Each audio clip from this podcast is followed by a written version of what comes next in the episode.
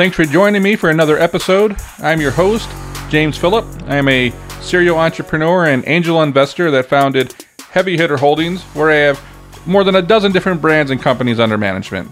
You can follow me on Instagram and YouTube at JamesPhillip313 or download these anywhere podcasts are available. With that being said, let's jump on in. So I just wanted to do a short episode on the effects of the coronavirus right now and the economy and business overall. You know, we just had a client down south. We were scheduled to come down and take a look at their plant. We were doing a major set of searches for them. We're in the executive search world, and they decided to put all travel and all visitors on hold. And then we had another client out in California where something very similar happened. And you're starting to see the business world tighten up a little bit. And, you know, that's going to have a lot of trickle-down effects that I just don't see a lot of people talking about it. You know, I've been talking about this for a month now, going back to sometime, you know, early mid-January. You know, I've been tracking this story because for my own concern of I got a handful of companies I own, and I have to be looking down the pipeline, you know, 60, 90, 120 days or further at all times.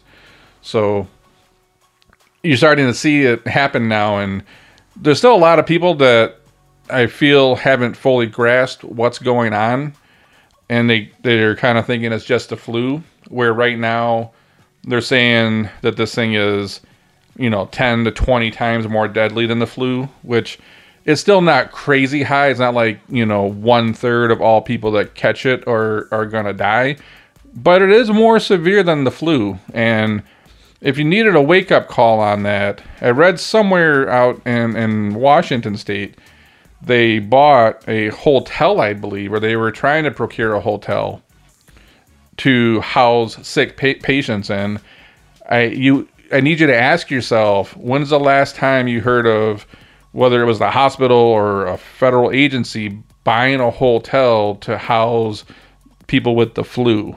And let that sit in for a minute, because maybe I missed it. I don't really track that stuff that much, but, you know, even when the flu comes around, when we lived through, you know, swine flu, MERS, SARS, I don't remember hearing those kind of stories where they were making purchases to go house sick patients. And it kind of reminds me of the movie Contagion, when they were like, went to a huge Superdome or something. They were setting up cots and beds and whatnot for the sick. So to give you an idea of what could be coming down the pipeline, they procured a hotel to isolate sick patients. So if you're a business owner, if you're an executive, even if you're just an employee and you're worried about your job or career, like, I don't know if it's, you don't need to panic. You know, there's a lot of crazy media going on right now. You know, the media is always trying to scare you. It's, you know, huge snowstorms coming tomorrow, and it's like 2 inches. Like, you know, you just can't really listen to the media. You need to sit back with a level head and do some business planning right now and try to figure out how are we going to get through this? Because we're going to get through it. It's not a question. This isn't. Again, it's not something that's not going to knock off half the world population, but it is something we have to deal with as a society, and obviously as business owners or executives or planners and all that jazz. But I just started to really see the downwind effects of this, where travel's starting to seize up in the business world. Clients are stopping visits. We usually see quite an influx of new jobs coming in, and while we're still seeing companies hire right now, I feel like it slowed down a little bit for our own internal purposes. You know, a couple weeks ago, we already started planning. If you got to work from home, you need to, you know, touch your employees and figure out, can they work from home? Do they have the tools they need to work from home? Do they have their own laptop, whether it's a corporate laptop or a home laptop? And if they don't have either, you can't wait another 2 or 4 weeks to get them one. You need to get them one now if you want them to continue working. Do they have internet access? Do they have a place to work that is home, where they don't need to go to a coffee shop and, you know, risk infection if there is a pandemic? Business continuation conversations need to be going on right now. You can't. They should have been going on 4 weeks ago, but no one was really taking this seriously. And my own thoughts on this, you know, if China knew about this roughly December 1st, if you think about how long it took for them to really discover, how long was it out there before they noticed it? And I don't think we just catch every single disease when the first case pops up. So I had a very severe cold in end of October, early November, where I had issues with my lungs. You know, it took me like a month and a half to get over that cold. And I think back, it could have been going around back then, and we just didn't know it because we didn't know it existed. So there was no test for it. And how often do you go to the doctor and they test you for anything? You know, sometimes they'll test you for the flu, but, you know, they diagnose you, they give you some prescriptions, they send you home. Sometimes they draw blood to make sure everything's okay. You can't test for something that you didn't know existed. So part of me believes that this thing goes back all the way to November at some point. Someone posted something somewhere about some metadata out of like WeChat or something that showed a spike in November of people looking up SARS and breathing issues, and who knows if that's a hoax. I don't know. But I can't imagine that we caught the first case on like December 1st, you know, and the lab caught it. It was probably out in the wild for quite a bit longer. So if you're looking at how fast it spreads, imagine this thing being untamed in China for, you know, a month or even a month and a half before we knew about it. Think about how much that spread, and think about all the travel to China, business people, vacation, everything. There's a high chance that this thing's already been spread everywhere, and we just didn't know about it because we're not testing for it. You know, people were probably getting treated for the flu or pneumonia. And so my own opinion is I think it's, at least in the United States, we're only discovering it right now because we're testing for it. In fact, up to like a week ago, we didn't test very many people. So it's a high chance that we're already getting through it. We're already dealing with it. We might have been dealing with this since November or December or January. You know, they're talking about they in Washington that it could have been circulating around there for 6 weeks or more. So I think the good news is it's probably already here, and we were handling it pretty okay. The other issue is, now that we're testing for it and it gets on everyone's mind, there's going to be some hysteria. Like, you see toilet paper sold out. You see masks and hand sanitizer sold out. Now we got to manage that hysteria. That hysteria is going to trickle down into the business world. In fact, we're already seeing it. You know, I read an article today about Seattle looks like a ghost town. So if you run a restaurant, if you're in retail, if you're in hospitality or, you know, hotels, you're going to have to get through this somehow. Things are going to take a downturn at some point if you're in a hotspot area or an outbreak area.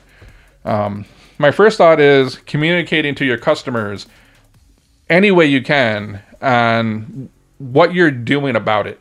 You know, my headquarters is in Detroit, Michigan, where we have our own office space because it's our HQ. But I have WeWork offices with, you know, dozens of people in other cities, and it was actually nice to see WeWork send out an email about the extra things they're doing to make sure they're trying to, like, disinfect the office spaces better and whatnot. You know, we hit our building management up, you know, a week or two ago, and I'm not sure we ever got a response out of them because I was like, what are you going to do about it? Are you going to, you know, make sure you're disinfecting the public common doors, you know, once an hour? What about elevator buttons? You know, we're in a building with 1,000+ people, plus visitors and customers. Like, there's a lot of people in and out of that building every day. What are you doing about it? And I'm not sure we ever got an answer back. So, you know, if you have customers coming in, if you're a restaurant or anything, if you're a retail spot, you got to find a way to communicate them that you're taking certain precautions. You know, put bottles of hand sanitizer everywhere. Have your employees, like, sanitizing their hands. Make sure the public knows that if anyone's sick or traveled, that they're not allowed to work. Like, you got to give the customer some reassurance that they can come to your business and buy something. Or, I don't want to go somewhere and eat and have to think about the restaurant owner ever think about the cleanliness and the hygiene of the workers, and that they could be spreading something to a bunch of other people. If you can just communicate this to your customers, you're going to have a higher chance of them coming to your business versus letting them panic and just sitting at home and stocking up on canned goods. And, you know, your restaurants are going to be very bare. So I'm just thinking of ways that you can give people confidence and reassure them that you are taking precautions. So if they do want to go out in public, if they do want to go to your restaurant, if they want to go to your retail store or stay at your hotel, let them know that you're well aware of the issues like WeWork did. And you're going to have a better chance at trying to get customers in and surviving a blip if you end up in an outbreak area. You know, we're also looking at supply chain issues. I read somewhere that, you know, India was having issue manufacturing certain pharmaceuticals because they get supplies from China, which was shut down not just for the virus, but for the new year. For, you know, it was a long new year this year, plus this issue of the virus where they shut down manufacturing. So a lot of other countries couldn't get access to raw materials. You know, we know someone that lives in Canada and they can't get their blood pressure medicine right now because of the supply of raw materials coming out of China. These things are all going to trickle down. I saw another report about, you know, hockey players can't get a certain kind of hockey stick that was made in China. It's coming, right? If you got service parts, you know, parts for automotive, you know, you might need a certain part to fix your oven in your house, and there's no inventory here. It might have to come from overseas, so you might not get your oven back up for who knows how long. You know, I just ordered a new bed, well, a bed frame, and they're like, well, normally 10 to 12 weeks, but you know, with the issues in China right now, that they might be an extra 8 weeks. So, you know, I might have to wait 6 months to get a bed frame right now. These are all things you're going to have to think about if you want to continue doing business at the level you're doing, and whether it's sourcing parts from other parts of the world, redeveloping or reconfiguring your supply chain.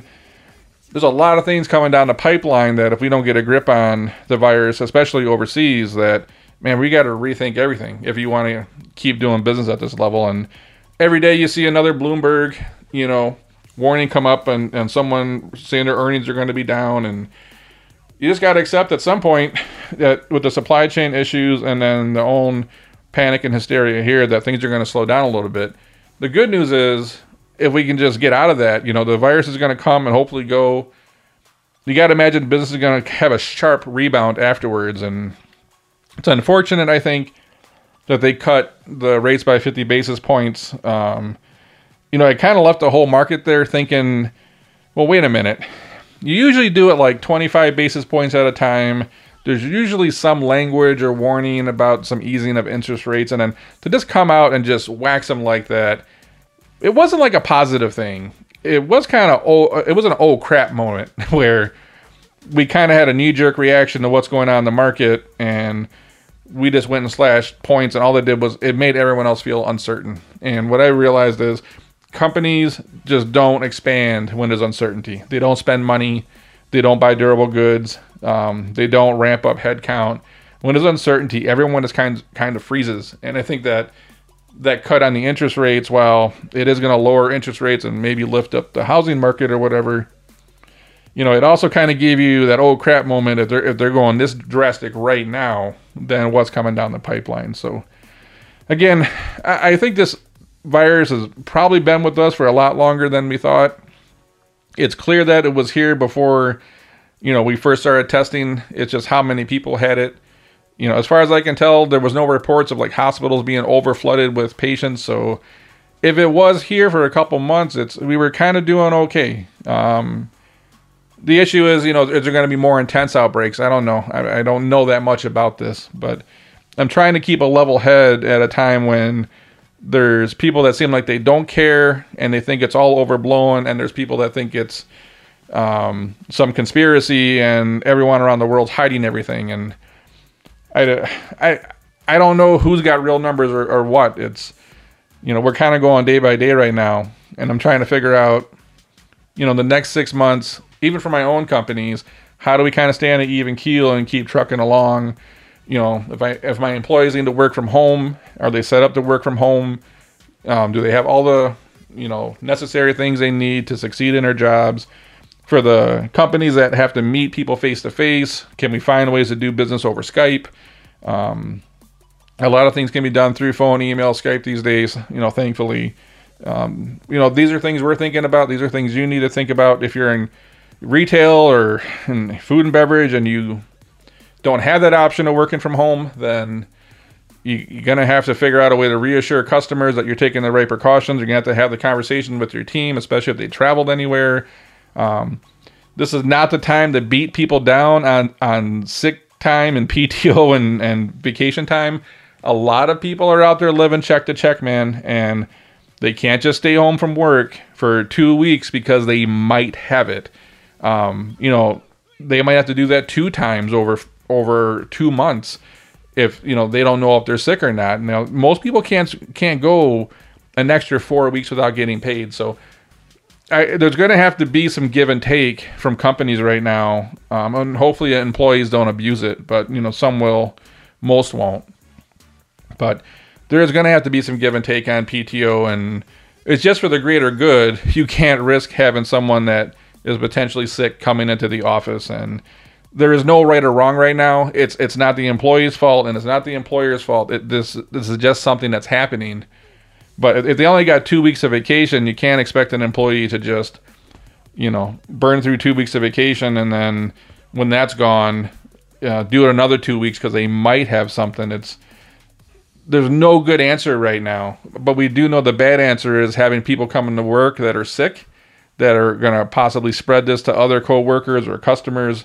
Not a good idea. So there's a lot of gray area that, unfortunately, I think a lot of companies haven't thought about. So I'm doing this podcast right now to say you need to think about it, and you need to think about it right now. You should be having those conversations with the management team and executives and HR right now, and trying to figure out how you're going to sustain business, keep your workforce, and look out for everyone's health and safety at the same time. That's about all I got on this topic for the moment. You know, things are developing pretty quick. You know, I'm expecting to see this thing in just about every state at some point. I mean, it's popping up everywhere.